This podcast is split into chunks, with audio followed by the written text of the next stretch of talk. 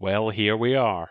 And it is indeed just 24 hours until the beginning of the greatest sporting event on the planet, bar none.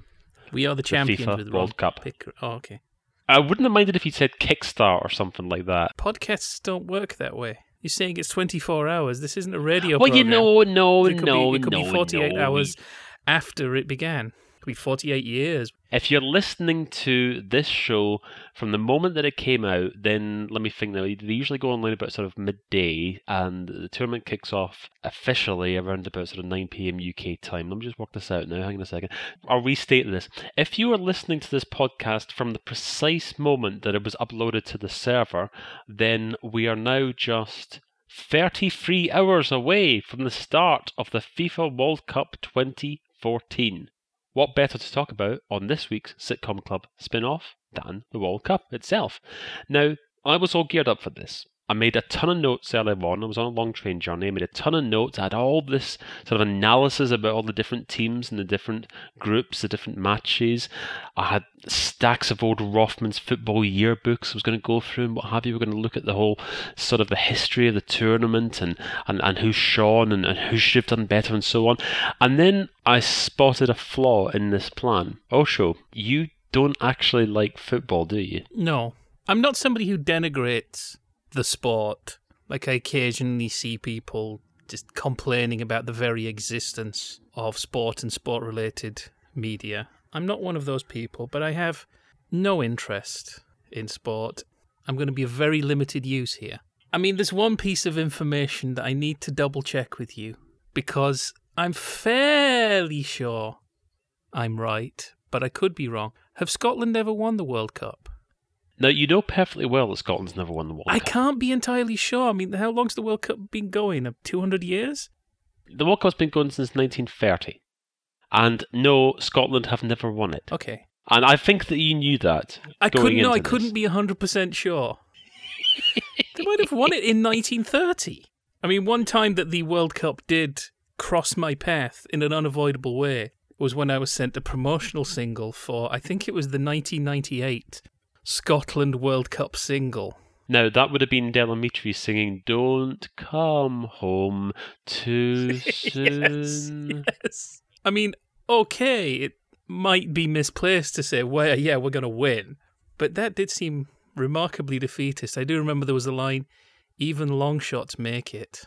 Oh, okay. Well, the background to that is that throughout our illustrious history, Scotland have never made it out of the first stage of the World Cup. On the occasions when we've qualified, and we haven't actually qualified for the World Cup since 1998, believe it or not, but there was a period, particularly in the 1970s, when Scotland was a dead cert for qualifying, and we actually qualified for five tournaments in a row between 74 and 90, when England didn't, leading to the famous lyric by Andy Cameron about how England are going to have to be watching Scotland at the World Cup because they didn't qualify.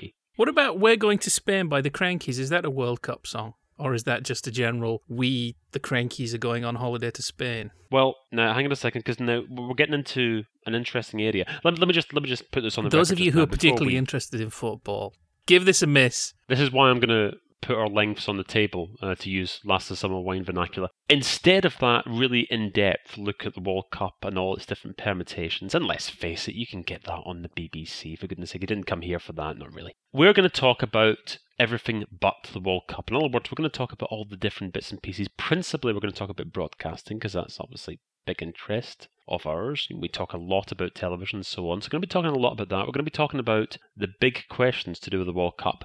For example, we're going to be looking at the curse of ITV. I can tell, Ocho, you're interested already. You're you're suddenly sitting up in your chair and thinking, "Oh, I haven't oh, had I what's haven't this?" had an answer to my question yet about the Crankies. Well, nah, nah, but bre- brakes on, brakes on. We're building up to it. We're going to be talking about all sorts of World Cup paraphernalia and what have you. And let's start the conversation by talking about World Cup songs. Now, I'm going to go over to the chock a block computer and we'll just put in Crankies 1982 Spain. Let's have a look. Now, my gut instinct tells me that this is not going to be an official World Cup song because you've got basically this weird situation where every four years, and of course every other four years, you have the European Championships, so you get a lot of official records for that as well. You have this situation where you get like the official team record. Back home, something, something, something, something. Back home. Back home, we'll be thinking of England while we are far away. Now, why, how come I know the lyrics to that and I'm in Scotland, for goodness sake? Well, I'll tell you why, because we have to bloody well listen to it every We're you know, episode of Football Focus. That is the greatest official or unofficial football record ever recorded. It's fabulous. And do you know what's so fabulous about it? It's called Going All the Way. And in the European Championships of 1988, England lost every match. No, it's just I remember at school when England got knocked out, it became "We're going home today to Heathrow Airport." That's brilliant. I like that they actually added the next lyric as well. Right, okay, now let me. I'm just. Okay, the Jogbot computer's been having a good long think about this, and now it's about to spit out the answer, so here we go. It is! It is! It is! It says it here. Yes, there it is. It says it's the official 1982 UK 7 inch for the Scotland World Cup team. There is the addition of the official 1982 Scotland World Cup mascot called Sandy on the cover to back this up, plus the SFA copyright below his boot. Wow! That is amazing because I, I really would have thought that that was jumping on the bandwagon tat that had come out at the same time. There are some classics of the, the sort of the unofficial genre. Let's look at this from a linear perspective. So in 1966, you've got your man, who I believe you've seen live, Lonnie Donegan. World Cup Willie. There you go. Everybody knows that, of course. 1970, you already sung a little bit of it back home. There you go. In fact, I um I did used to collect football stickers just for the sake of collecting. And I had one that was like a miniature of the World Cup 1966 poster. And because it was so retro, I decided I wanted a bigger version of this on my wall and had my dad take it to work and use the company photocopier to make a black and white blow up. And all the kids at school laughed at me when I said I was having my World Cup Willie enlarged. Oh, dear me. I would tell you what the official England song of 1974 and 1978 was, but as Andy Cameron's already pointed out, they didn't qualify. So we have to go forward to 1982. Do you get such a thing as songs that come out that were obviously intended to be a World Cup song? At one point, I thought you were going to find that if you couldn't get an official World Cup link between We're Going to Spain, that it might be a speculative World Cup song that then got turned into a generic holiday song. Is there such a thing as a song you hear and you think, hang on a minute, I'm pretty sure that's.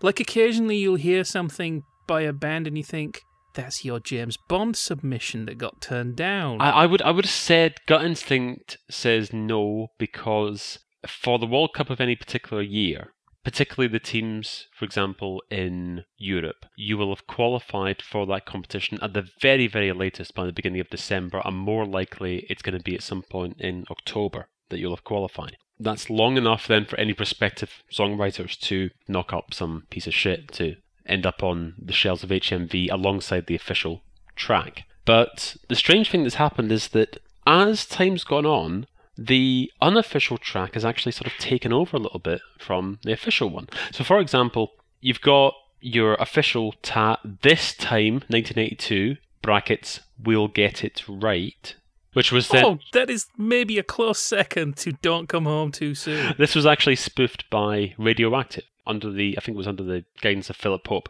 They then recorded Next Time, the official England anthem from 1983. 1986, they recorded We've Got the Whole World at Our Feet. See? Ah, yes. There you go. We got the whole world at our feet. I think it, it wasn't like they'd taken the old hymn and just put new words. It did have a different tune. 88, of course, as you mentioned, greatest, not just World Cup or European Championship song of all time, but probably the greatest song of all time, period. All the way, Stock Aitken and Waterman. Now, 1990, I've got every numbers 1990 because that was when, strangely enough, everything worked. Not only was it the official record that was endorsed by the FA, but also it was quite good.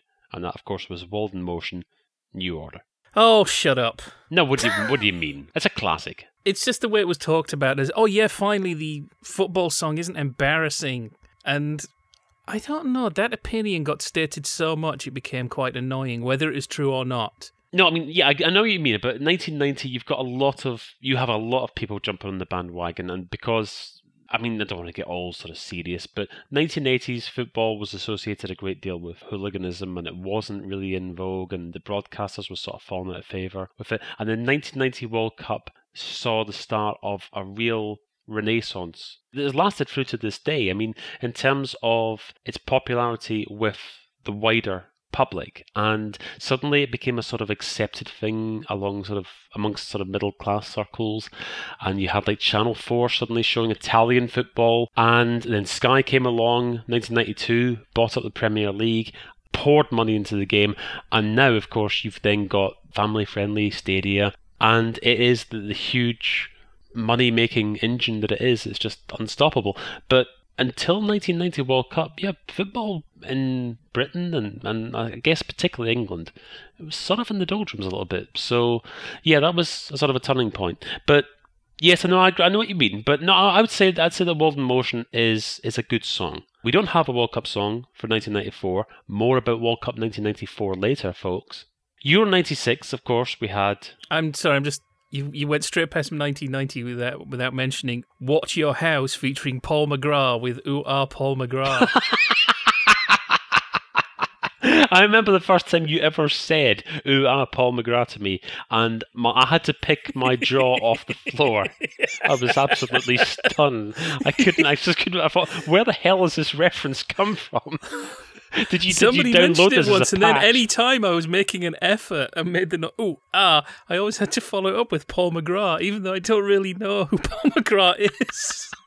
I now know that he's uh, Irish apparently because it came out on Phonogram Island, but it was just a name and it just got jammed in my head. Well, don't forget, of course, nowadays, because Paul McGrath isn't exactly topical nowadays, but nowadays you can obviously sing Ooh Ah Daily Star, say Ooh Ah Oh, Daily Star, as famously used in their radio adverts. Now, Euro 96, everybody remembers Euro 96, the song Three Lions. Gideon Skinner and Ian Broudie of Lightning Seeds. Now, the interesting thing about Three Lions, in my mind, 1996, so we're pretty much at the height of Britpop. I think Britpop fell to pieces in 1997. I think OK Computer by Radiohead was like a watershed because it wasn't Britpop, it wasn't celebratory, and that was around about the time that comedy started to get noticeably grimmer. Not just the League of Gentlemen, but also what uh, Reeves and Mortimer were doing. Tom Fun and Derek is kind of a. There was a change in the mood of the nation.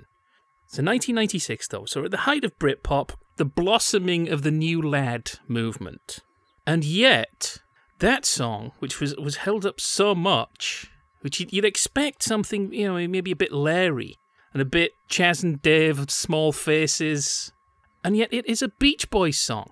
It starts with a harpsichord, ding, ding, ding, ding, that bouncy little rhythm. Very, and of course, there's a theremin solo in the middle. I know they have commentary bits over it, but it's done in that wide eyed, sensitive, Southern California soft pop style. Very interesting. I thought it was.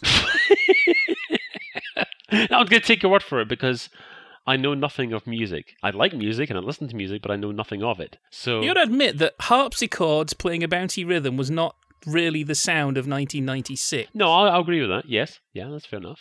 It was like somebody asked the High Llamas to do the World Cup song. Strangely out of step with the time. And all the lyrics are all about, you know, being hurt and it's a really open hearted, quite sensitive little song. Yeah, I think that's part of the reason why they've managed to pull off that brilliant little trick of coming up with a chorus that people could chant on the terraces, which they did, and also the song. Yeah, the song does have meaning, and Frank Skinner and David Baddiel at that time were associated with Fantasy Football League on BBC, and they were at the front of the crossover between football and comedy. And yeah, they came up with this song that just said what I'm presuming, because obviously not been English, but I'm presuming what England fans had felt all these years 30 years of hurt. And just seeing the team go out in the most heartbreaking ways, penalty shootouts and so on over the years. And of course, that's exactly how it ended in Euro 96 as well. But 1998, Ah, now.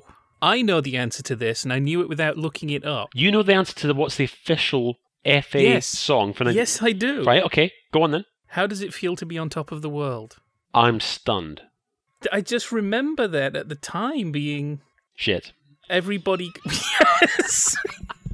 Yes. Yes, there was that. To be fair, it actually got to number nine in the UK charts, but this time it was severely undone by unofficial songs. No. I think one of the things that people going, oh, Echo and the Bunnymen and the Spice Girls. That was the thing. yeah, Sent a weird little shockwave, and then everybody. Have you heard it? Yeah. Can you remember how it goes? No. people have forgotten what that song sounds like while they're listening to it. well, how does it feel, brackets, to be on top of the world? Like I say, it did make the top 10, but it was undone by a couple of unofficial songs that year. One of them was the official song of Euro 96 because Three Lions was re released as Three Lions 98, and the lyrics were rewritten to take into account how Euro 96 had ended. And again, that hit number one.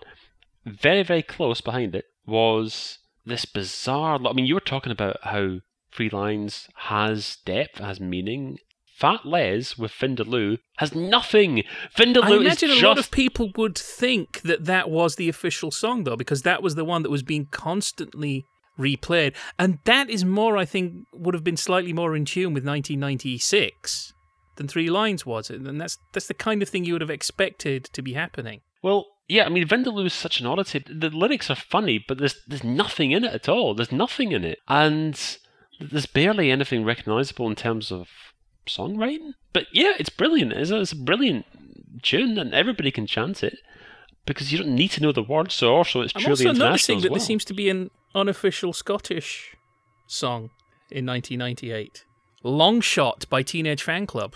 That's on this list I'm looking at a football song. No, I wasn't. I was not aware of this. Was not aware of this.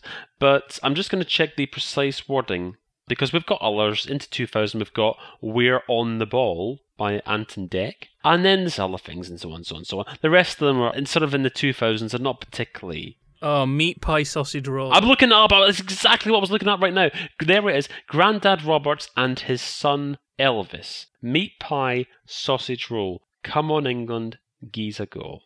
Now that's songwriting. And what year was Is This the Way to the World Cup? Oh God. well, it's got to be after they re-released Amarillo, surely. So I am glad to say that Tony Christie changed direction somewhat after that. I did a fun interview with Tony Christie uh, some time ago, and he said, I like Amarillo and I'm, I'm grateful for what it did to me, but it's not what I'm about. And this was at the time when he was promoting an album called Made in Sheffield, where he had Jarvis Cocker, people like that. Sheffield songwriters were writing stuff for him. He's done some fantastic stuff since Is This the Way to the World Cup? Now's the Time is a particularly good song. you can't beat avenues and alleyways. That's a classic. But anyway, we digress. Now, let me just give you a little bit of background to the World Cup in terms of broadcasting, because I suspect part of the reason why the World Cup has the effect that it has on audiences in the UK is because it's on the protected event list. And actually, a few years ago, survived a challenge from FIFA and UEFA to try and change that because they wanted to be able to sell to the highest bidder. Now, we're lucky here because you'll get to see every single game, all 64 games, on television in the UK as part of your license fee. Whereas in some parts of the world, for example, in America, you'll need to have at least a sort of basic cable package to see ESPN, see a lot of the games. In the Middle East, you actually have to have a, a full on sort of pay TV subscription for the month, which I think is priced at something like 120 US dollars to oh, see Oh, actually, the do you entire say E. ESPN? Yes, indeed. You know what? I think I could get the best seat in the house. Aha, yes. Is it worth a mention? Twig. It's sport related. It's it's it's rare that I get to talk about something sport related. Ah, no, I actually no. I, I was I was revisiting some old episodes of Fantasy Football from Euro 2004 the other day, and they had there a little item that was being plugged, which actually could rival the ESPN screen in the booth for your attention. And what it was was a little goal mouth that you would install in a urinal, and it's got a ball there which is which is attached by string, and the idea is that yourself via your stream, so to speak, that, that you try and score, get the ball in, in the back of the goal. And I mean, I've got to admit, I think this is a brilliant idea. I've never seen it. I've never seen it in any pub anywhere. But I'm rather surprised that this hasn't taken off. I would have thought there was just a, a standard part of the, the fittings and fixtures by now. I would have thought the Armitage Shanks themselves would produce them. but anyway, so So in Anaheim, in Orange County, in California, there's a very popular place called Disneyland. But if you don't want to pay the money to go into Disneyland, and it is expensive, there's a whole area around it called Downtown Disney, which is just shops and cafes and bars. And there happens to be a sports bar, a very lush sports bar called the ESPN Zone. And so they've just got screens everywhere playing all kinds of different games, and there's a massive screen playing some particular sport thing that's selected by somebody somewhere, presumably. But say you're watching your sport thing and you're having your drink in the ESPN Zone bar, and you're thinking, I really have to go to the restroom, but I don't want to miss this game. Well, there are tiny screens above the urinals. I'm trying to remember how to pronounce that the English way. Or, if you happen to be a speaker of American English, the urinals. And say you've had some of the spicy chicken wings. now, hang on. How, how, how, you you're not going to go have a more- are you? involved expulsion. In the cubicle, set into the ceiling on a ramp at an angle, is another little screen so you can watch the television in the loo. Now, we need to get to the nub of the matter here. Okay, I'm going to put a question to Yocho, which I'm, I'm sorry, we're, we're not going to be able to answer this question. I'm going to I'm going to provide as much evidence as I can, but some of the great thinkers in history have tried to work this out, and nobody's ever really put the finger on it. But the question that we're going to ask today, and I apologise for the slightly fruity language, but it's got to be said. We've got to get to the bottom of why ITV's football coverage is shit. Now, I don't use that term loosely, and I'm not being dismissive because you're sort of thinking, oh, he's going to go on some sort of little talking head run as if he's doing like a, a sort of rehearsal to appear on Dave or something like that. This is not nonsense that I've come up with, okay? Everybody in the UK who's a football fan knows that people watch football on ITV when it isn't available anywhere else. And most games that are on ITV are exclusive to themselves. For example, England home and away qualifiers for the next couple of international tournaments are all exclusive to ITV. Let me go all personal for a second and say that as a youth, I, of course, as you know, was very, very interested, and still am, in broadcasting and the little in and out bits and the bits around the programs and so on. And I was always interested in sports coverage, and I developed an affinity towards ITV Sport. Now, ITV Sport, for a long time, and to some extent still, has always suffered a little bit from snobbery from BBC types. Because when ITV came along, of course, BBC was already established and they were the broadcaster. And they, of course, had all the contracts. So if there was any sporting event on television, it was going to be on the BBC. So when World of Sport began in 1965, they had to scrabble about for whatever they could find. And of course, they, they then showed things that they could get hold of, like wrestling, of course, which we'll talk about in the podcast in a few weeks' time. And they'd have, say, horse racing. And then they try and sort of buy in like bits and pieces from America. So you'd have sometimes just utterly absurd nonsense. You'd have things like tree felling. Seriously, I'm not making this up. Hey! Yeah, honestly, you'd have things like l- log rolling or cliff face diving, just just things like that. ITV Sport for years and years and years had this sort of down market stigma as if oh that's just you know commercial cobblers. And if you want proper sports coverage you go to BBC and this is a sort of the, the David Coleman sort of approach. I mean he said to Brian Moore the first time that he saw him in the FA Cup game he said oh are you here looking for an audience? Very sort of patronising dismissive sort of way. And ITV has had to sort of fight and fight and fight in years gone by for the not just the attention of the audience but the respect of the audience as well. And for a period in sort of 1980s and 1990s I was an absolute ITV Sport devotee. If there was a game on and it was on both BBC and ITV, like the Cup final, for example, I'd always be on ITV. And I'm not entirely sure why. I suspect that I liked the personnel involved. Brian Moore, as far as I was concerned, was the best football commentator around. I still think that he's unmatched. And ITV's coverage was fun. With ITV's coverage, you'd get a sort of sense that they were sort of on your side, whereas the BBC's coverage was a little bit sort of straight laced and a bit stuffy and a bit establishment and what have you. I mean, for example, ITV's coverage invented the phenomenon of Jimmy Greaves' funny t shirts. Now, I'm not getting a reaction there. I would have thought that. Oh, I thought you were going to say, "Of course, yes." I always wondered where that came from, but no. I'm not aware of Jimmy Greaves' funny T-shirts. World Cup of '86, when you'd have Saint and Greavesy presenting, for example, and in 1990 as well, there would be Saint, Ian St John, in his suit and have looking all smart, and there'd be Jimmy Greaves in his T-shirt with you. Meant you now? Okay, now you're a fonts guy, so you know like that font, that font that you always see on t-shirts that have been made to order with somebody with a t-shirt pressing machine. Do you know what I mean? It's it's a sort of Cooper Black-ish font, but not yes. quite. Why did Cooper Black have that T-shirt market for so long? Well, yeah, I mean it's it's like that Playbill font in the Letraset market because that was the one they always gave away.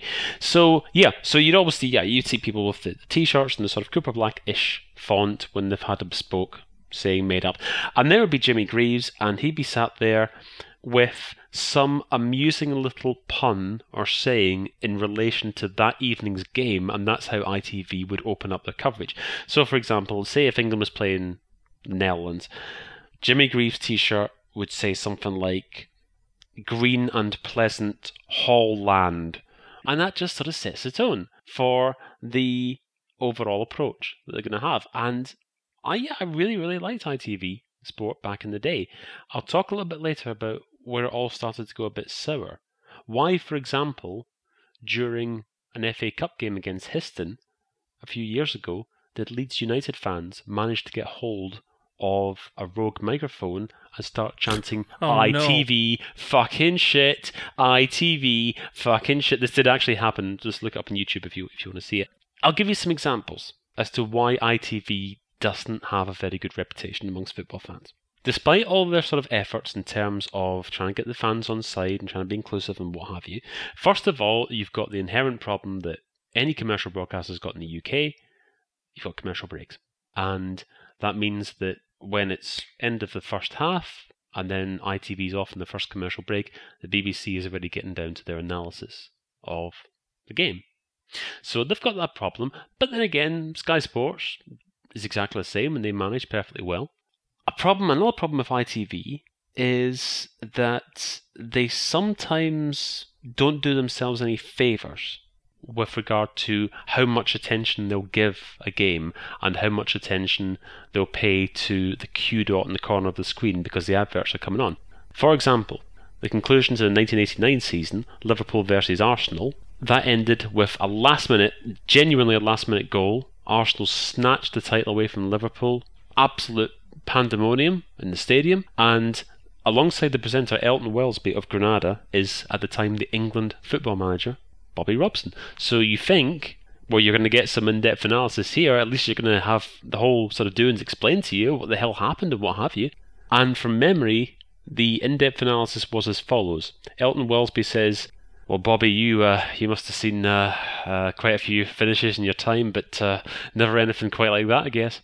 Well, anyway, thanks very much for joining us, and uh, that's the football season. See you next year. Bye. And oh, seriously, seriously, that that is it. That that that was it. Now nowadays, that would be two hours on Sky Sports. They'd have Hawkeye going, and they'd have every blade of grass analysed to see what part it had played in the game. But things like that just don't do ITV any favours. It didn't do them any favours, of course, that in the last World Cup they um they promoted the adverts to a two unusually prominent position within their coverage during the game. Now they'd had a dry run for this new experimental feature in an FA Cup game in 2009 between Liverpool and Everton, which had gone to extra time, wasn't much of a game, and finally the goal came at the end of the match. And unfortunately, ITV's automated system kicked in just beforehand and started playing an advert for Tic Tacs. And even Michael Grade, who was ITV at the time, said how annoyed he was as a viewer, and this would not happen again. Except it did happen again. It happened in England's opening game of the World Cup. Steven Gerrard scores against the United States, and HD viewers had an advert for Toyota, and I was one Hey. of them.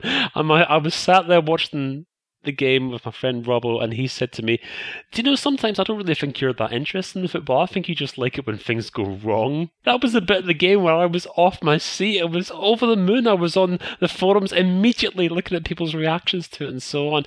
Just things like that don't do ITV a lot of favours. And I haven't even come to the curse of ITV yet, nor have I mentioned 1994. I've got these in reserve for later on. This year, as always, we will have half the games on BBC and half the games on ITV. Now, in 2010, the World Cup final on BBC One was watched by 15.1 million people. ITV's viewership was 3.3 million. And if you think that's a gulf, in 2012, the Euro 2012 final, BBC 10.1 million, ITV 1.7 million. The question is, why do ITV bother? And of course, the answer is because they have a lot of games exclusively, so they don't have to go head to head against the BBC.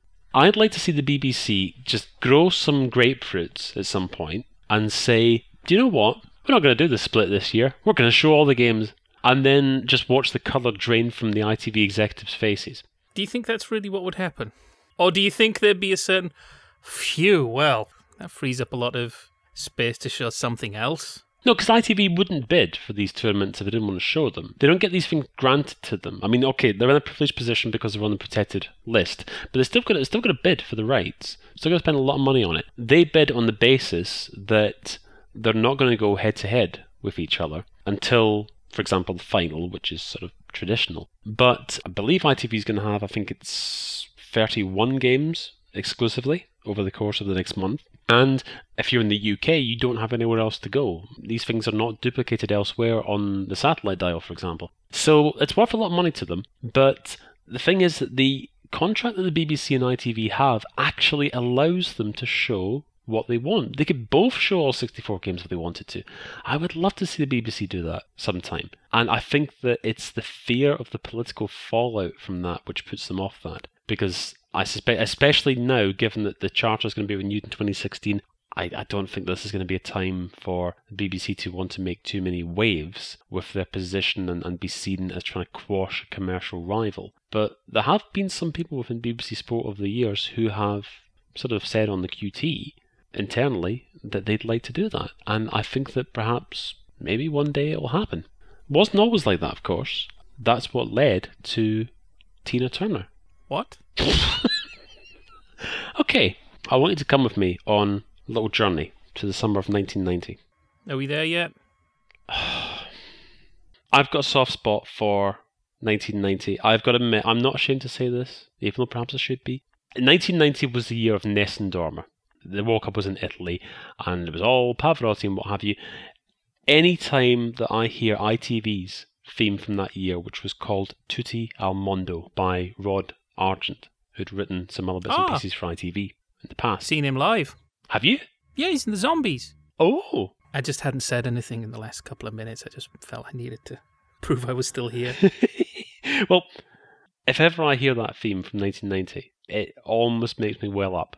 I can remember running home from school, which was a sort of 15 minute walk, and I managed to run it in five minutes because I wanted to be home in time to see the beginning of ITV's World Cup coverage. If I was to attempt to do that now, then I think that that would actually have the opposite effect. I think that it would probably prolong my journey by about four hours, about three and a half of which would be me in the back of an ambulance. Honestly, 1990 World Cup, great tournament. Everybody's got fond memories of it. Scotland, you, you, you're going to be shocked here, but Scotland got knocked out early on. BBC and ITV sensationally failed to reach an agreement this time about the split of the games, and they both blamed each other and blah, blah, blah, blah. But anyway, the point was that they then showed all of the England games head to head for the rest of the tournament. Now, after the second round, STV, and I can remember this happening, it was Anne Diamond. Anne Diamond on TV Weekly. I don't know if it was some sort of box ticking exercise, but TV Weekly was this little half an hour program on a Thursday afternoon from TVS.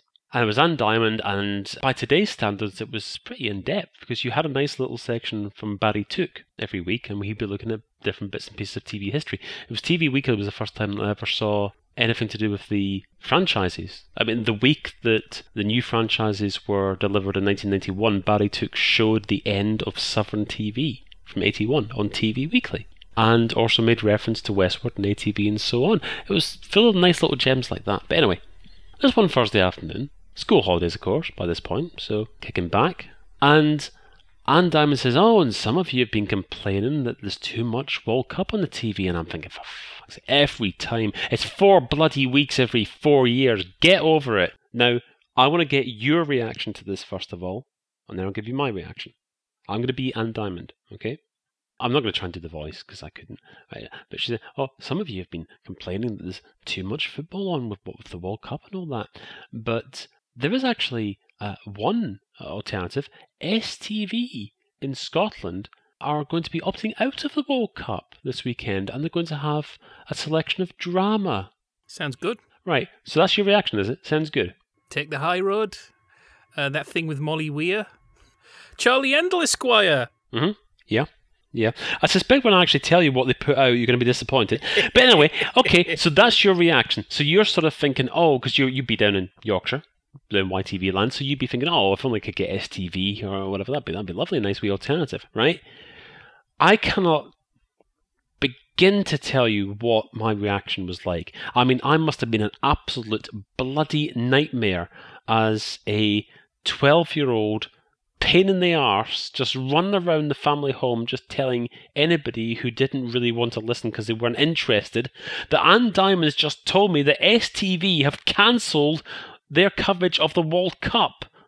What the hell are you talking about? This isn't allowed. There's going to be a rule against this. I've got a funny feeling that I actually wrote and complained to Scottish television. First of all, I'm going to tell you what their weekend of drama consisted of.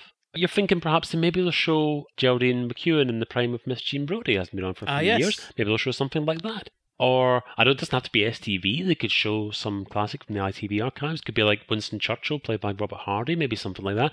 Brideshead Revisited, or The Jewel in the Crown. Could be any number of things. Well, here's what happened on the Saturday evening, whilst Italy beat Ireland one 0 Spoilers. STV was showing the Tom Hanks and Daryl Hannah film Splash. yes, that great drama. I'll come back to Sunday in a second because that's the key bit about this. I don't even know what the hell this is. Tuesday night, they were showing a film called Madame X. Do I need to go off and check our secret source to find out what the hell that is? Because I don't I'm know. almost afraid to Google it. I'm going to say it's probably the 1966 film Madam X. Popped into my head, Madam X, that's a 20s film, and there was a 1929 version. But apparently there was a 1966, as well as a 1937 remake. And I'm going to say that they're probably showing the 1966 version. That would have been fantastic if, oh, come on, let's show some vintage pre code early talkies with Lionel Barrymore. No, that would uh, I, that, that I would have liked, but this is obviously some little tat that they've just panned and scanned and shoved on because they're in huff because we got beaten by Costa Rica. On the Saturday night, when they ran Splash, that worked out fine. Italy beat Ireland 1 0 in normal time. I think you can see where I'm going with this. On the Sunday night, England are playing Cameroon. Classic game. It was on BBC and on ITV across the UK, except in STV land. Now, we got the sequel to Funny Girl with Barbra Streisand, Funny Lady from 1975. I suppose that's a drama. I suppose you can say that sort of fits the bill. Except STV have been a bit too cocky. It went so well on the Saturday night that they didn't actually plan for the possibility of extra time in the England Cameroon game, which is what happened. Now, memory can be faulty, and I know that people sometimes go into forums and absolutely swear blind that they saw this and this is exactly how it was, and then somebody will come along and completely contradict that with exactly the same certainty. But I'm telling you, I was watching it on the night, and I'm flicking back and forward, and I'm thinking, oh, hey, game's going to extra time. That means STV are going to have to fill in, because the next thing coming on after the football is the ITN news. There isn't any ITN news. Not until the England game's finished. They don't just bring it out especially for STV viewers. And it would have been like whoever the continuity guy would have been at the time, like Nicky Doherty or Brian Ford or whoever. And I'm thinking they're going to run something for half an hour because the extra time lasts for half an hour. So they're going to put a half an hour program on. And for whatever bloody reason, they didn't. They had the guy sat there and he's reading bits and pieces out the TV Times and then they start playing music videos. Suddenly turned into STV Music Box. The only one I can remember specifically was Tina Turner. Then they'd play the video and it would go back to the continuity announcer who's sweating profusely and doesn't want to admit that the reason that the ITN news isn't on is because STV's opted out the bloody game. So they're having a pad and pad and pad. And thankfully for them, by the Wednesday, when England then played West Germany, and that game didn't just go to extra time, went to penalties. So I'm guessing that it wasn't Tony Currie because he wouldn't have broken a sweat. No, he no, he certainly would. He certainly wouldn't have. Tony But- Currie, who apparently did 45 minutes solo in the continuity announcement. I can't remember the full story behind that. I'll have to look that up sometime. I, as I understand it, it was a watch night service that was coming from a particular church, and they had like a sort of makeshift OB unit. And within a few minutes of the service beginning, they lost contact with the OB unit, and I think it was bad weather, like storm conditions, and they realised shortly thereafter they were not going to get this service back on the air, and so yeah, Tim Curry had to to his own show for forty five minutes. I think that's one of the number one things that's unlikely to exist that I would really like to see. Well, I've got that box of Betamax tapes next door. I'll be looking at it later in the summer after the World Cup. I'll let you know if I find it. Okay, being the precocious little shit that I was and having already written to STV to complain and actually expecting, at the very least, a handwritten reply from the head of programming, if not actually a visit at the door, I'm sitting there with a smile on my face akin to when Stephen Twigg defeated Michael Portillo. And I'm thinking, you buggers, you had that coming. Ha! You didn't See? do the No, I was going to do John Stapleton. I'm sitting there thinking, you buggers had that coming, right? How dare you opt out of football coverage? Do you not know this is a national sport? And yes, maybe there's a few odd people out there who aren't interested in England versus Cameroon, but that's their bloody problem. Watch whatever the hell's on Channel 4 or read a book or something or some other alien concept to me. To give them their credit, STV have never ever attempted to opt out of the World Cup or the Euros since, despite the fact that since 1998, like I say, Scotland hasn't been there. But I'm glad that they learned the lesson, and I'd like to think that in some small way that my letter to them played its own little part. I'm curious about the one thing I remember. I've dug out an old TV Times to look at while you were talking there. Because the one thing that the World Cup always meant to me was pattern A and pattern B in the listings magazines. And I've just looked at one now. Was British television really that parochial? It says here, depending on how the qualifiers go, we'll go with this. This schedule, which has World Cup in it, or this schedule, which has no World Cup in it. So is it really a case if England aren't playing this night, we're not going to bother? Well, not quite. Was that the case? Was that how pattern A and pattern B worked? No, what's going on there is that at that time, BBC and ITV, between them, after the draw was made in December, BBC and ITV get together and they would then split the first round games between them. Because by the time you've got pattern A and B in TV times, the broadcasters have actually listened to that tiny, tiny, minuscule minority of people who don't want to have the same football game on both mainstream channels, which I just cannot even begin to understand. But anyway, there's a few people out there like that. So they then started to divvy up the games so they weren't duplicating them. And then what they would do is, depending on how the results went in the first round, they'd then get back together again and then renegotiate for the second round and the quarterfinal and the semi and so on. Now, nowadays, they actually do that in a single block. So all of that has already been done for 2014, meaning there's no need for pattern A or B. But back then, yeah, that's what it indicates is to say if ITV has done well in the negotiations, we'll be showing the England game tonight. If we've done badly, it's going to be a repeat of the Return of the Saint. I tell you, that one is a bit of an oddity. There have been occasions with this pattern A, pattern B business when some rarities have found their way onto the screen. For example, during Euro 96, I believe they still had pattern A and pattern B going on at the time, and bear in mind, this is the summer of 1996. ITV suddenly puts out It'll Be Alright on the Night 4 from 1984. And it's full of outtakes from punchlines and crossroads and things like this. I remember being rather surprised at this and thinking, wow, Where's that come from? And then Euro 2000, they had a repeat of an audience with Kenneth Williams at 10 o'clock on a Saturday night. That didn't even go out on ITV originally. That was actually Channel 4 broadcast. So you do get some funny turns. You get some odd business. And of course, 1982, if you want to delve into your chock-a-block computer there, have a look at anything from June of 1982, ITV had a nice way of being able to mask this whole business. They created this best of British series, which was ITV code for repeats. Repeats of ITV programs. Yeah, I think they showed an episode of The Prisoner and they showed a really, really non representative episode of The Prisoner. They showed the anti penultimate episode, which is getting to the point where, oh, how the hell do we fill out this series? oh, let's have a fantasy episode that doesn't take place in the village.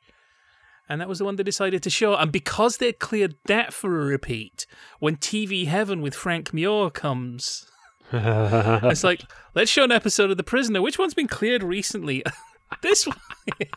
I think there was stuff like upstairs, downstairs was in there, and they would have had. I think there was a repeat of the 18 month previous Morecambe and Wise Christmas show, and probably on the uh, on the buses was in there. I've seen uh, there are trailers for this in circulation, kicking about.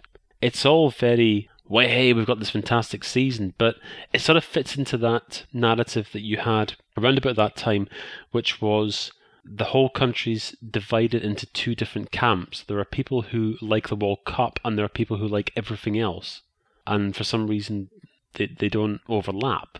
And so that that's how they sort of portray it. I mean, everyone's favourite defunct cable channel, Carlton Select, famously said June and July were a football free zone, like they usually were the other bloody 12 months. but 1978, nowadays this would have the tag of everyday sexism. But the trailers for ITV's World Cup in 78 are actually split along the sexes male presenter saying, "Well, hey, look, we've got Scotland versus Iran, and there's Brazil, and ach, and fantastic, lots of World Cup, brilliant football." The female presenter comes on and says, "But don't worry if you don't like the football, because we've got lots of other things coming on." and it's pretty blatant in terms of demarcation. That would definitely raise eyebrows now. Didn't the World Cup being televised change the design of footballs? That black and white hexagon thing. Isn't that a legacy of televised World Cup coverage?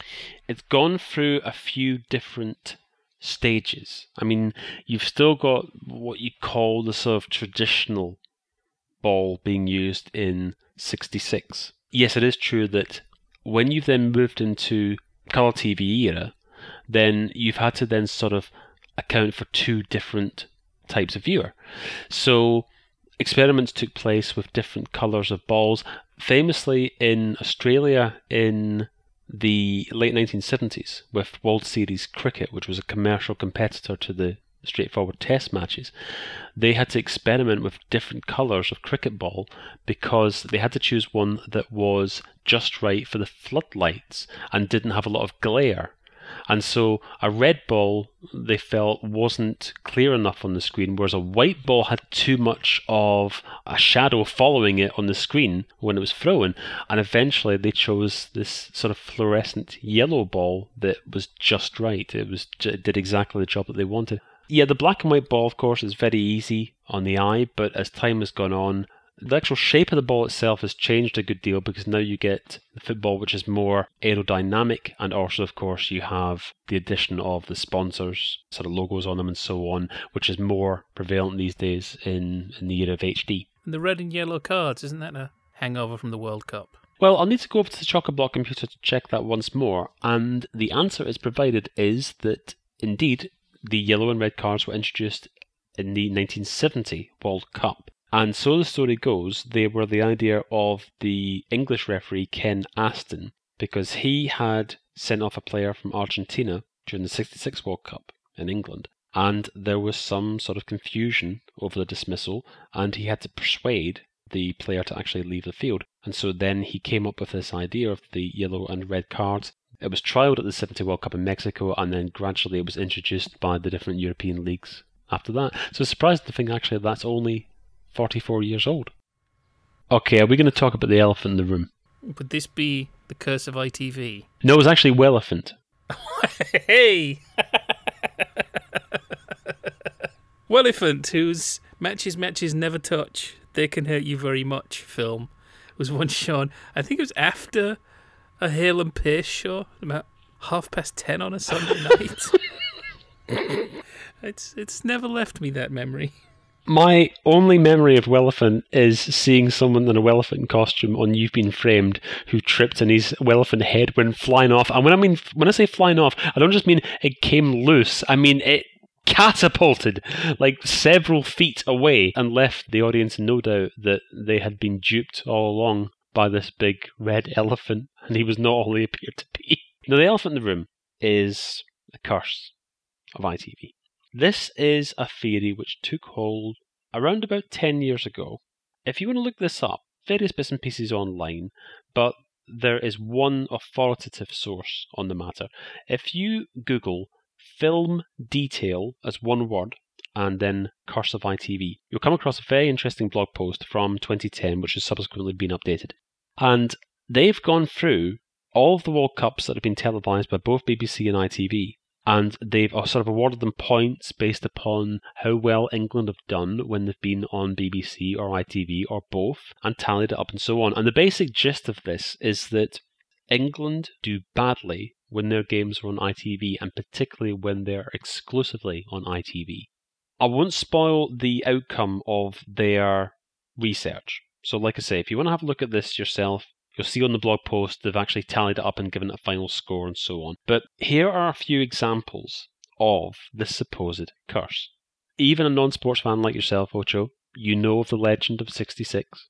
Bobby Moore. What, that they won? Yes, basically. I didn't know if there was another legend. no, we're not. Is it the story that the night before the manager took the team out to watch those magnificent men in their flying machines? no, I'm not aware of that. It's a great way of. That's brilliant. I'm not aware of that. I've not heard that story. One story that I have heard, which I think has been verified by the manager at the time, a chap called Bobby Gould, is that when Wimbledon, who were severe underdogs, played Liverpool in the FA Cup final of '88, Liverpool were like the team polished professionals, you know, club ethos, this is Anfield sign as you went into the stadium and what have you. They were the real deal. And Wimbledon were sort of seen as rag bag of just semi professional, semi amateur players, didn't have a lot of grace, a bit too keen on going in with the harsh tackle and what have you. And the night before the cup final, so the story goes, some of the players said to the manager, "Look, we're getting a bit bored at this hotel.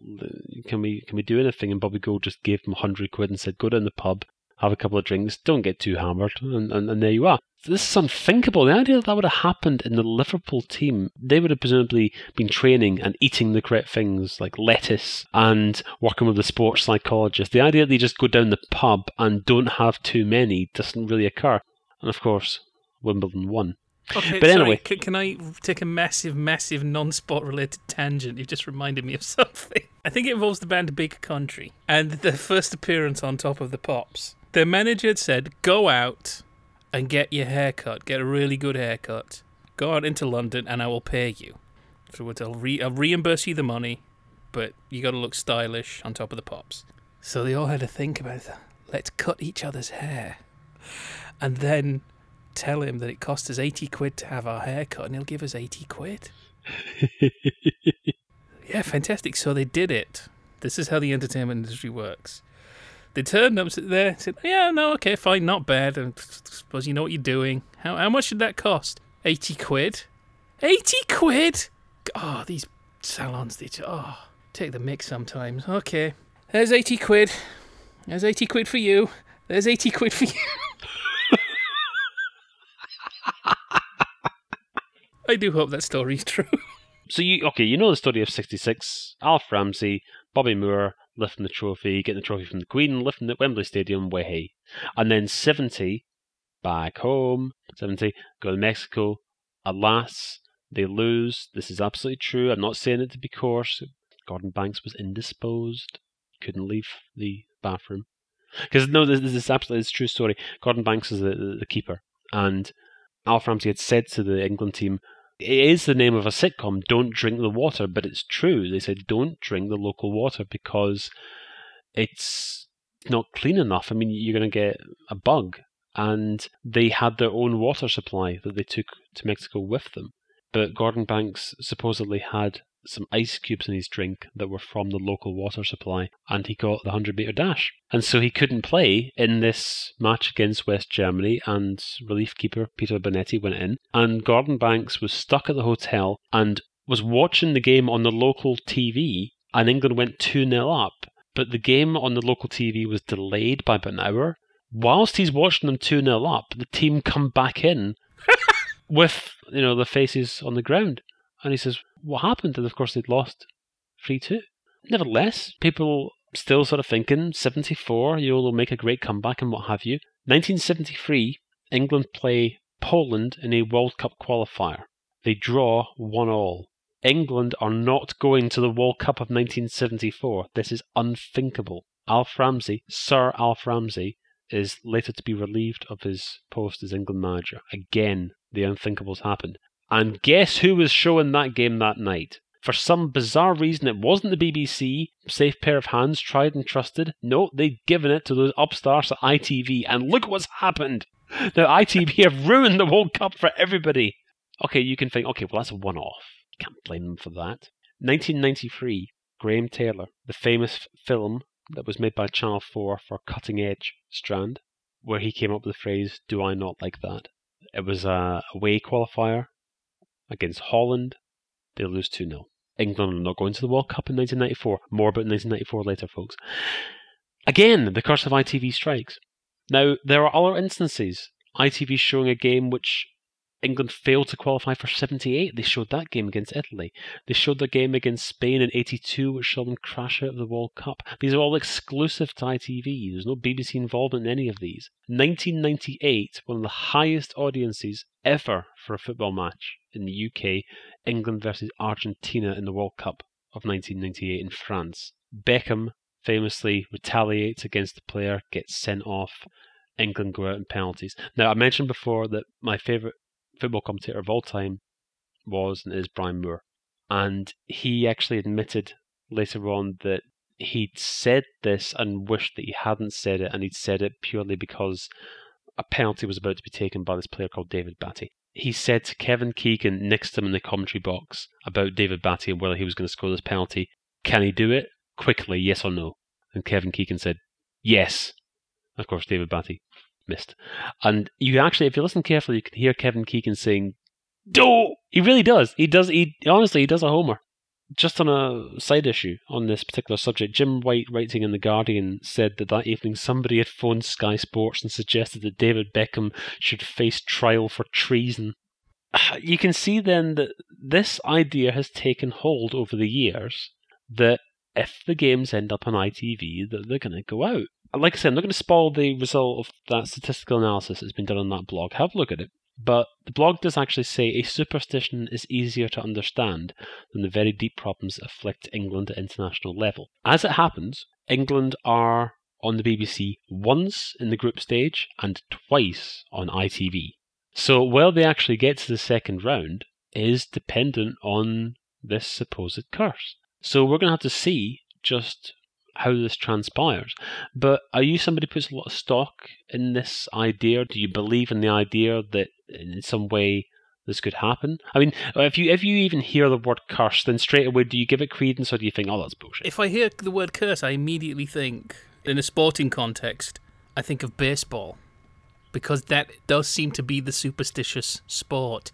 And I can't remember. It's I did go through a period of watching baseball immediately before I left the UK, not actually when I got here. But for a while, the hours I kept, I was up late and I would watch baseball on Channel 5.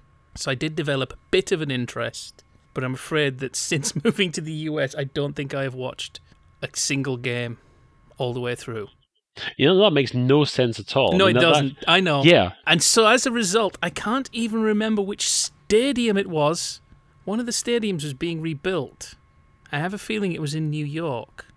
Somebody involved in the building had put a rival team's shirt into the cement to curse the earth upon which this stadium was built.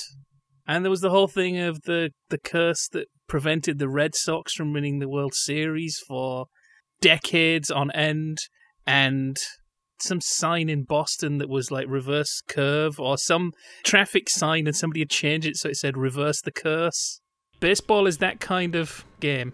From The Guardian, Washington Reporter, Monday, the 14th of April, 2008. New York Yankees unearthed jersey to ease fears of baseball curse. Yes, uh, I mean, they must have paid thousands and thousands of dollars to have it removed. Wary of a curse on their new $800 million baseball park, the New York Yankees yesterday dug up a shirt of their arch rival Boston Red Sox. It says here the shirt was buried two feet below the surface behind home plate by Red Sox fan Gino Castagnoli, who told the New York Post he took a job at the site just to jinx that stadium and worked only a single day. Yeah, and there are other ones, of course. There is famously the curse of the Billy Goat. trying to remember which team that was. I think it was the Chicago Cubs. And Billy Goat Tavern owner Billy Sionis was asked to leave a World Series game against the Detroit Tigers at the Cubs' home ballpark at Wrigley Field because his pet goat's odor was bothering other fans. this is 1945. He was outraged and declared, "Them Cubs, they ain't gonna win no more." And the Cubs have not won a National League pennant since this incident and have not won a World Series since 1908. So we'll put this to the test. I'm not saying that in every stadium in which England have played World Cup games, there has been an STV copy of the TV Times snuck into the foundation somehow, but can't rule it out as a possibility. Well, I haven't got round to all the stadiums yet. we will keep an eye on the Curse of ITV throughout the next month, and hopefully that blog may well be updated with the extra analysis. I have a couple of things to mention. I went to the fantastic website TV Ark thinking that I might find more things to talk about by looking at the opening titles. The most exciting thing was the dual branding of the Eurovision slide on the 1966 World Cup, BBC and ITV. A very rare ITV appearance on that Eurovision spangly stars and lines going everywhere slide. Yeah, it's with Te Deum playing underneath. Fantastic. You don't really associate ITV with Eurovision, do you? I think they and Channel Four, since 1982, have thrown in together with a contribution to Eurovision, because there there you know, must be certain things where they benefit. It's worth being in the union it's a shame that this recess didn't come early. We should have done some sort of Eurovision Song Contest special. We should do it live next year. Including explaining why. Because every year there's people on Twitter going, Israel's not in Europe. Well, there is a reason why Israel is in the contest. and it only takes 10 seconds Googling to find out why. The difference between Europe, because occasionally this non existent entity, the European Song Contest, suddenly comes into existence when you hear people complaining. But it's the European Song Contest. No, it isn't. It is the Eurovision Song Contest. It is the European Broadcasting Union, which is decided by the boundaries of the European Broadcasting Zone, which apparently was originally decided by the boundaries that could be reached by telegraph wires. It just so happens that Israel and I think Iran and Iraq and other Middle Eastern countries are actually part of the European Broadcasting Union because of wires. It is actually really weird that you mention EBU because in front of me I have a note about the EBU and the role that they played in it wasn't actually the World Cup, it was the European Championships in 2000. At that time, the EBU sold on the radio rights to these tournaments to their members, which would include BBC and also at that time included Capital Radio representing the ILR stations. Talk Radio had just rebranded as Talk Sport earlier that year. And of course, you're thinking, sports station? Of course, it's going to have Euro 2000 coverage. Why wouldn't they? But because they weren't part of the EBU, they were barred from bidding for the tournament. So they came up with a novel approach as to how to cover it. They just went ahead and did it. Anyway. Oh. No, and this is a serious request, right? If anybody, even if you only got like 10 minutes of it recorded, anybody's got any recordings of Talksport during Euro 2000, please let us know. Tweet us at the Sitcom Club or email us feedback at sitcomclub.com. Because I did hear bits and pieces of Talksport's coverage in that tournament, but I wasn't aware of what was going on until later. And of course, as I'll explain later on, it wasn't quite the same. Talksport are covering Euro 2000, and there they are. They're commentating on the game. It's got Alan Parry, stalwart commentator for BBC and ITV back in the day. He's commentating from Holland, where the tournament's taking place, and so on. And this is obviously getting on BBC and Capital's wick because they've paid a hell of a lot of money for this.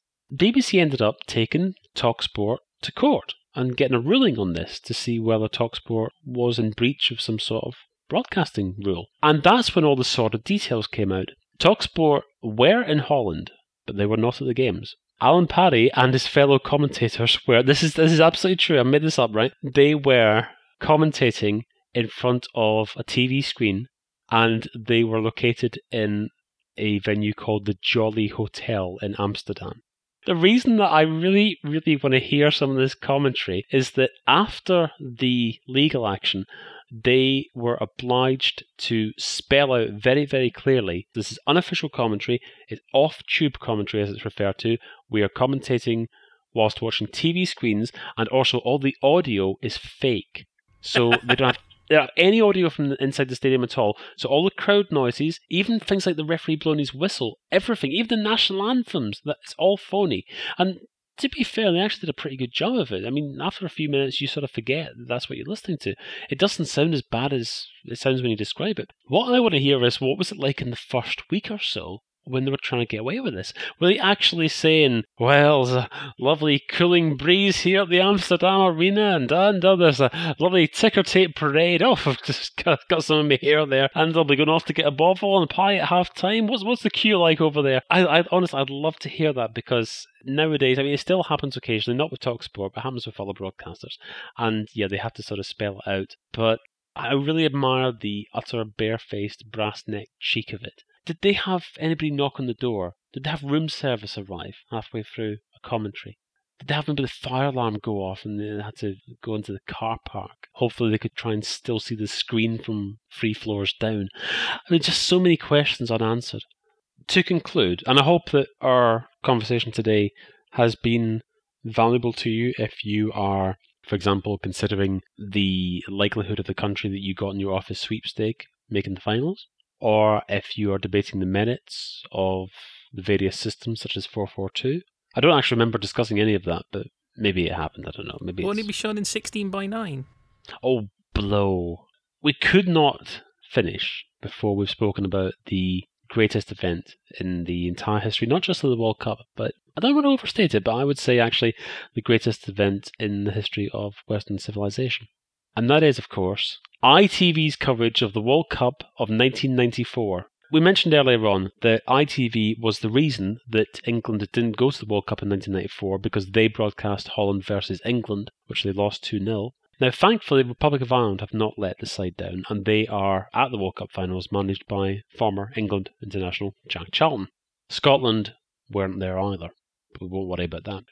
Nevertheless, not taking a hero attitude, BBC and ITV still covered the World Cup in 1994 and split the matches accordingly. They didn't go head to head apart from the final. But ITV's coverage was a thing of beauty. It was something special.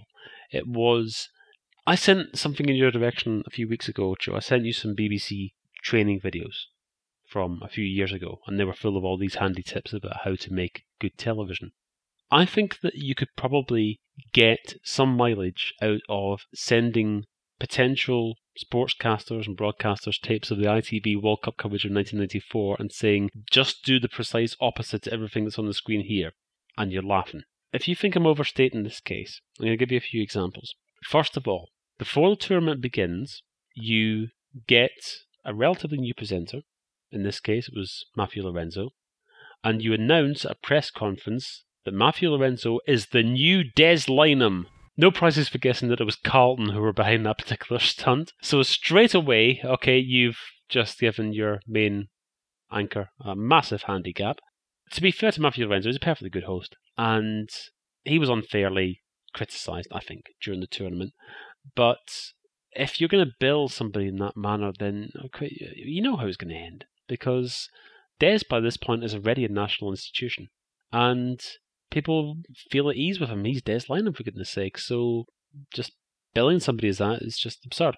Now, BBC decided no home nations there. Also, it's in the USA as well. 1994 World Cup. let's stop in England, we'll stay at home, broadcast from Television Centre, and there you are. And then Des and the team went out to the USA for the final. Now, traditionally, there are a couple of ways of broadcasters covering the World Cup. One is exactly like that to stage your main presentation at home and then send out your commentators and your reporters to the stadium or the Jolly Hotel if it's Talk Sport. Brian Moore, for example, I mentioned before, ITV, he always fought for exactly that outcome. He always argued his case that ITV should anchor the coverage from London because obviously pre-internet days and so on, that meant that they had a much better feel for what their audience was interested in. They could pick up the vibe of what the people in England were actually discussing, what bits of the tournament were of interest to them. Whereas if they were stationed out in Mexico or Germany or wherever it was, then they'd be a little bit cut off. ITV therefore did anchor from London right up until 1994. Now, sometimes nowadays you tend to get the broadcasters actually locate themselves at the stadiums or in the country throughout, like they will do in Brazil in, what is it now, 32 hours' time. Occasionally, like technical reasons will get in the way, like 2002, for example, South Korea, Japan, a lot of the coverage came from London, then they flew out for the finals and so on. But by and large, these days, that's what happens. ITV in 1994 managed to come up with a unique hybrid which nobody has ever attempted to restage. They went to all the trouble of going to the United States, leaving Des and Jimmy Hill and Alan Hansen and the BBC behind at Television Centre.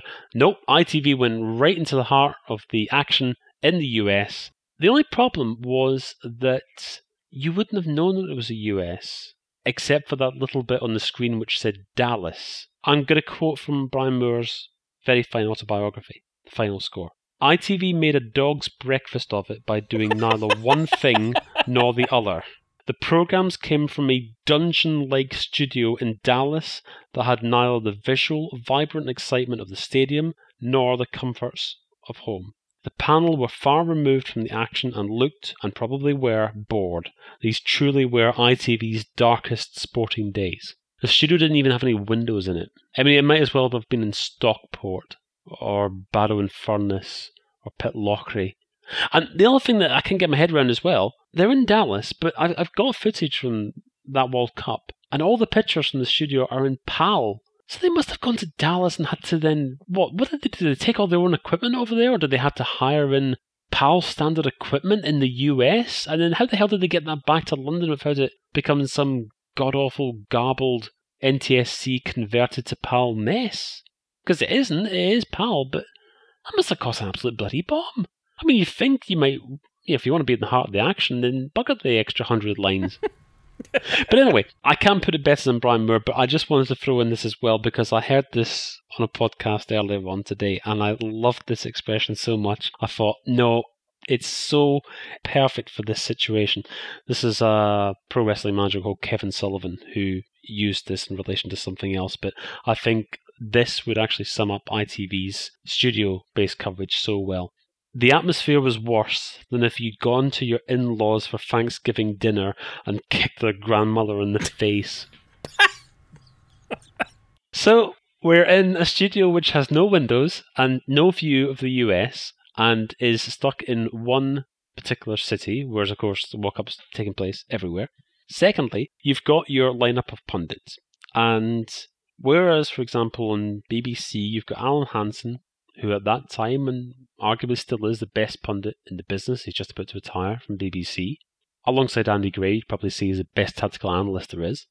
And of course, BBC's got Jimmy Hill as well, who initially famously created the panel that we now know from basically televised football. He created the panel for ITV's coverage in 1970, and then the BBC copied it four years later.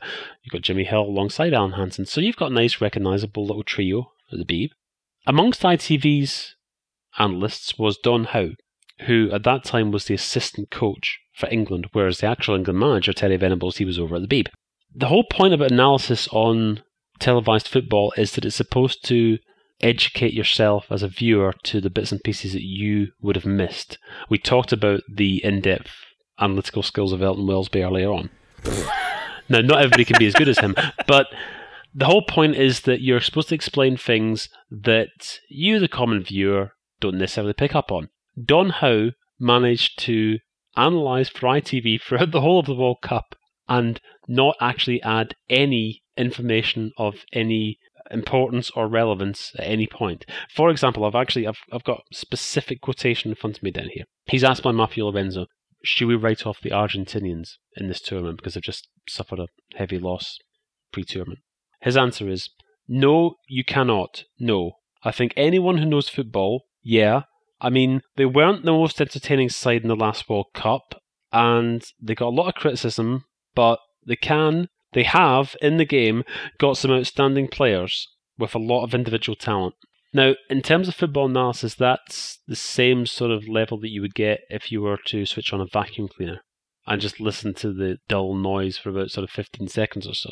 Coupled with this, ITV have chosen their first picks in the tournament early on, so they're left with all the duff matches later. And as if that wasn't enough, whereas BBC had that wonderful piece by Leonard Bernstein from West Side Story, America. I like to be in America. That's their theme for 1994. Which is a very ITV sarcastic have, song.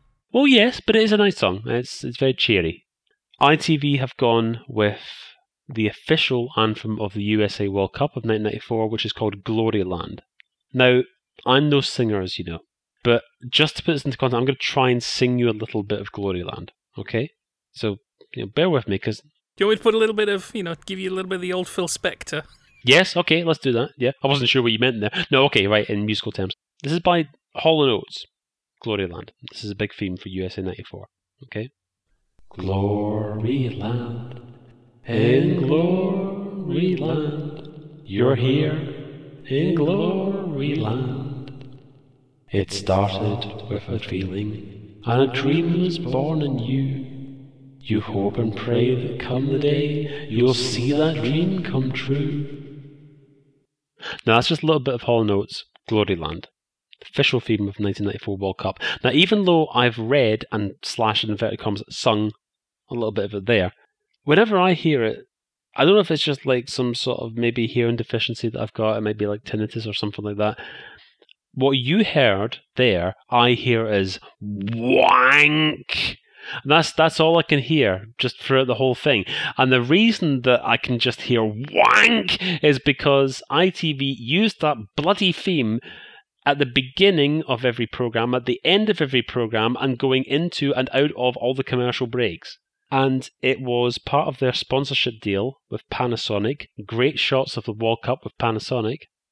And they had this awful sort of heart tugging business with like the kids with all the like painted faces with all the different nationalities. Oh my god, it was horrible. And I can remember every bloody line of that song. I mean, the number of times I had that bloody thing drilled into my brain, like 16 times. You know how bloody many adverts ITV take in the course of three hours?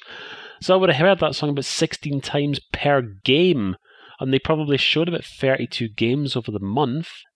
The upshot of all this is that you'd think that I would just be sort of running screaming from this and I would take refuge with the BBC and stick with them. But actually, for some perverse reason, I stayed with ITV.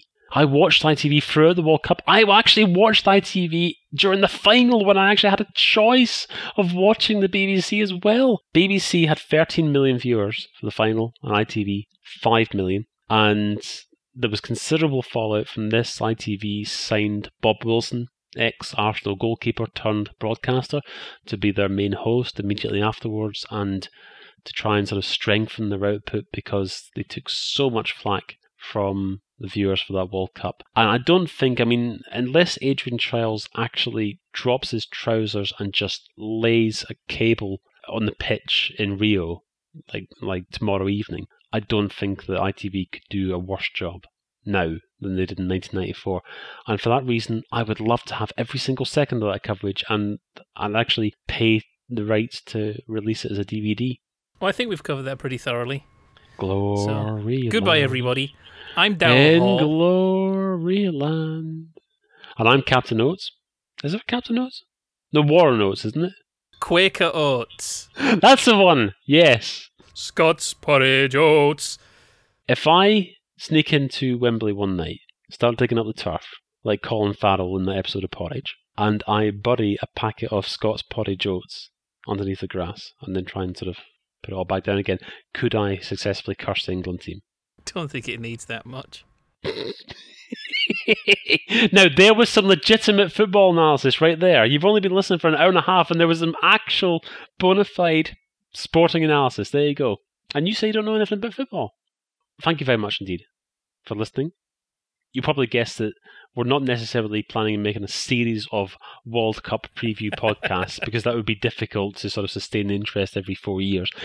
But we'll be back very soon with another of the Sitcom Club spin offs. Do let us know what you think of the spin offs. In the meantime, tweet us at the Sitcom Club or email us at feedback at sitcomclub.com. Enjoy the World Cup, Ocho. I have. My World Cup is over now. I'm going to pull your team out of the Sitcom Club sweepstake, and your team is Ecuador. Okay. So thank you very much indeed for listening, and we'll be back soon with another summer sitcom spin off podcast.